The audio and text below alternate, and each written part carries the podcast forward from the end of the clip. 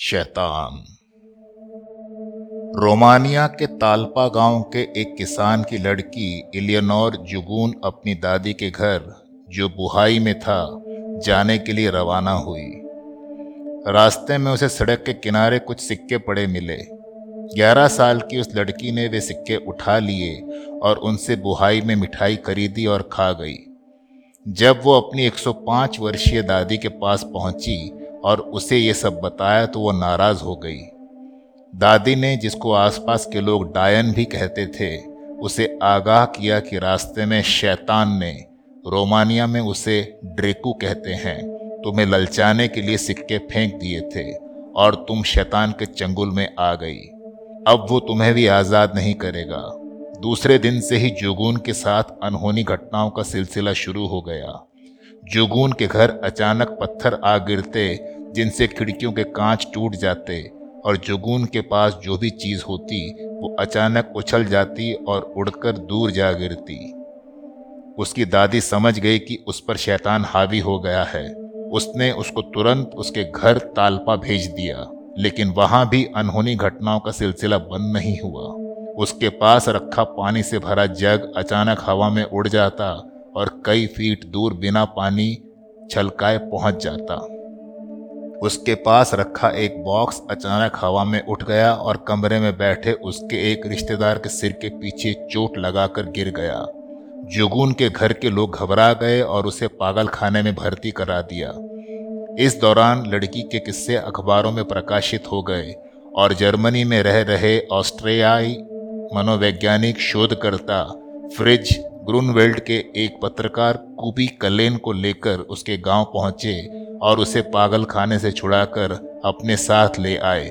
उन्होंने 9 से 18 मई 1925 के बीच जुगून के साथ होने वाली हरकतों का अध्ययन किया। इस दौरान उसके आसपास की वस्तुओं का सरक जाना, बड़े बर्तनों का भट्टी पर से घूम जाना और कभी कभी वस्तुओं का अचानक लोगों पर फिक जाना जैसी घटनाएँ हुई। अब तो अचानक कोई थप्पड़ मार दे, ऐसा एहसास भी जुगून को होने लगा। जुलाई 1925 में ग्रैनवेल्ड की दिल का दौरा पड़ने से मौत हो गई। जुगून फिर अपने परिवार में आ गई। उसके साथ उसके परिवार वाले चिंता में पड़ गए। लेकिन कुछ ही साल बाद वियना की एक औरत जिसने वर्षों तक मनोवैज्ञानिक अनुसंधान किए थे कि दिलचस्पी जुगून में जागी और सितंबर 1925 को वो उससे मिलने आई।